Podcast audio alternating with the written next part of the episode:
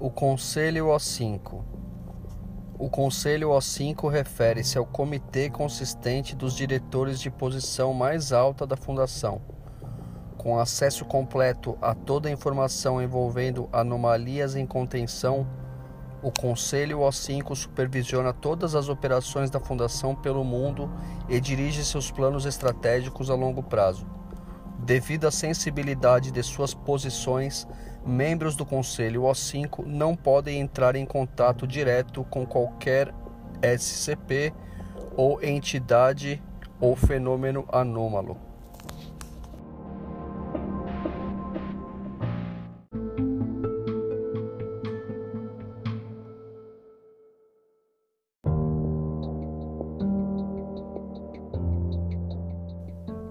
Você está acessando os arquivos SCP Brasil.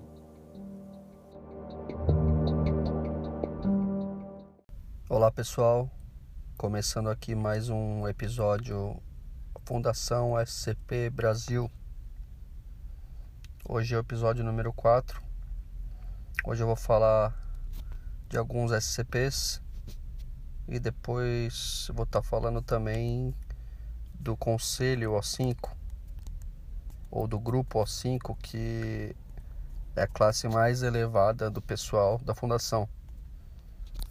Então, sem perda de tempo, vamos falar desses três SCPs. E o primeiro SCP é o SCP-009, o Gelo Vermelho.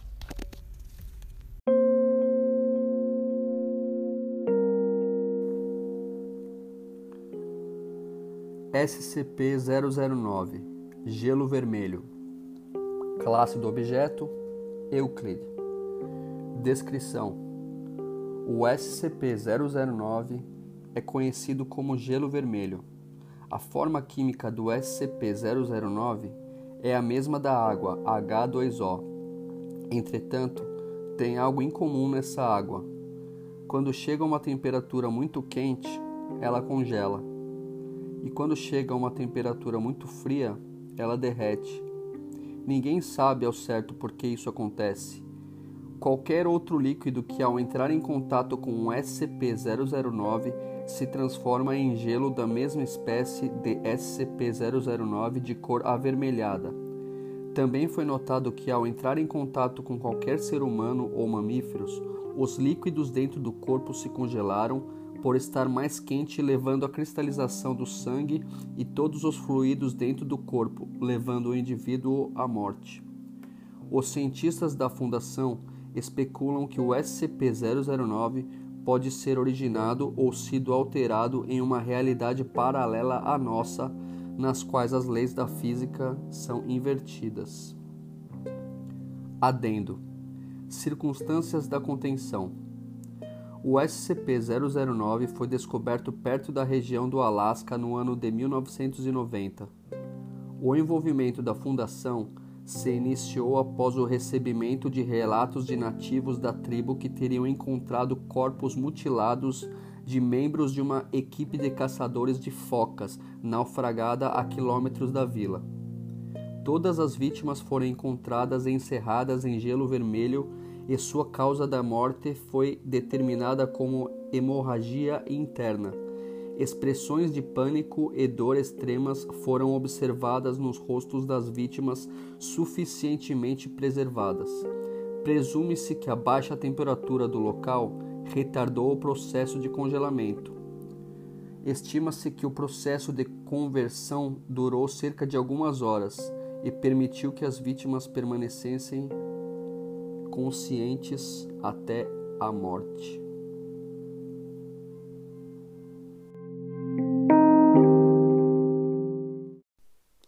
E para você que está chegando agora, não está entendendo nada do que a gente está falando aqui, esse podcast tenta falar e explicar um pouco dos SCPs, que são aqueles objetos anômalos, objetos scatter, que estão contidos e mantidos é, longe do alcance da humanidade. Pessoal, todas essas informações estão na internet. Vocês podem acessar no site da fundação scpfoundation.com e lá vocês vão conseguir todas as informações que vocês quiserem sobre os SCPs. E agora para antes de passar para o próximo SCP, gostaria de contar uma coisa que aconteceu comigo hoje antes de chegar aqui ao estúdio. Quando eu cheguei, a polícia tinha fechado a minha rua devido a alguma investigação e não tinha como eu entrar no apartamento. E aí eu perguntei por que, que eu não podia passar. Ele disse que estava sob averiguação e que não tinha como. E eu disse que morava ali e disse que não tinha como, teria que esperar. E aí eu resolvi dar a volta, pular o muro do vizinho e conseguir chegar até aqui ao meu apartamento, mas eu senti um, um clima estranho no ar.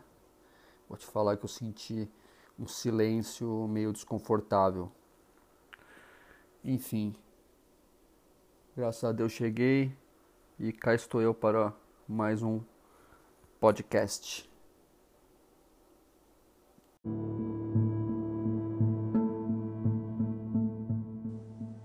O próximo SCP é o SCP-012 Composição Diabólica. Classe do objeto Euclid. Procedimentos especiais de contenção. SCP-012 deve ser sempre mantido em uma sala escura. Se o objeto for exposto à luz ou observado através de uma frequência de onda diferente de infravermelha, os envolvidos devem ser submetidos imediatamente a avaliações físicas e mentais. O objeto deve permanecer guardado em uma caixa blindada com ferro e suspensa do teto com uma distância mínima de 2,5 metros e meio do piso, parede e quaisquer aberturas da sala. Descrição: SCP-012 foi adquirido pelo arqueólogo K.M. Sandoval durante uma escavação em um túmulo recentemente destruído por uma tempestade no norte da Itália. O objeto, parte de uma partitura musical manuscrita intitulada Sobre o Monte Gólgota, aparenta estar incompleto. A tinta vermelha preta utilizada no objeto, que se pensava tratar-se de algum tipo de uma tinta feita de bagas ou outra origem natural, foi posteriormente identificada como sangue humano de diversos indivíduos. Dois membros da primeira equipe a localizar a partitura sucumbiram à loucura, tentando utilizar o próprio sangue para terminar a composição, resultando em hemorragia maciça e ferimentos internos.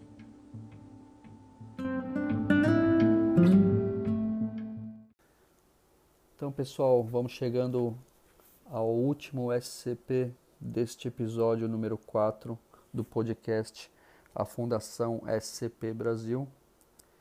Eu gostaria de pedir para vocês mandarem sugestões, críticas, perguntas para o nosso e-mail. O e-mail é fundaçãoscpbrasil@gmail.com. Fundação sem cedilha e sem acento, tá bom? Fundação SCP Brasil arroba gmail.com.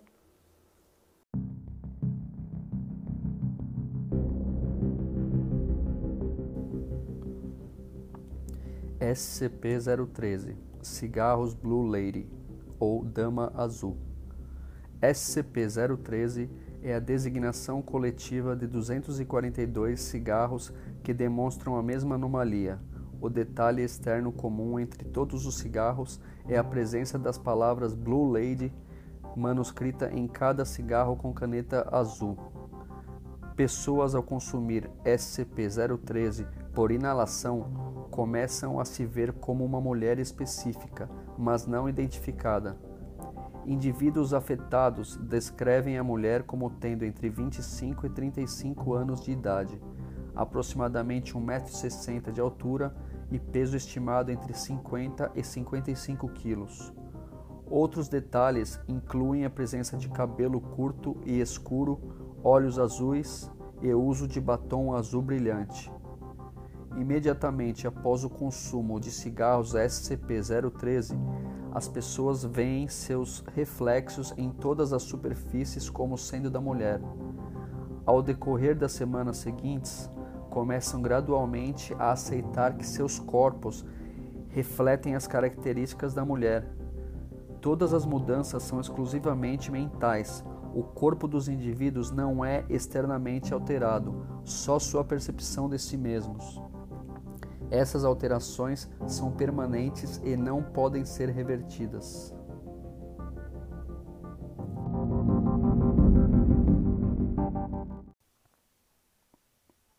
E agora, para finalizar, eu vou falar sobre o Conselho O5. Conselho O5, que é a classe mais elevada dos supervisores da Fundação, é, com acesso completo a toda a informação envolvendo anomalias e contenção. O Conselho O5 supervisiona todas as operações da Fundação pelo mundo e dirige seus planos estratégicos a longo prazo. Devido à sensibilidade de suas posições, membros do Conselho O5 não podem entrar em contato direto com qualquer SCP, entidade ou fenômeno anômalo. Pessoal, esse foi mais um episódio do podcast Fundação SCP Brasil. Espero que todos tenham entendido, tenham gostado. Espero vocês no próximo episódio. Um abraço, fiquem com Deus.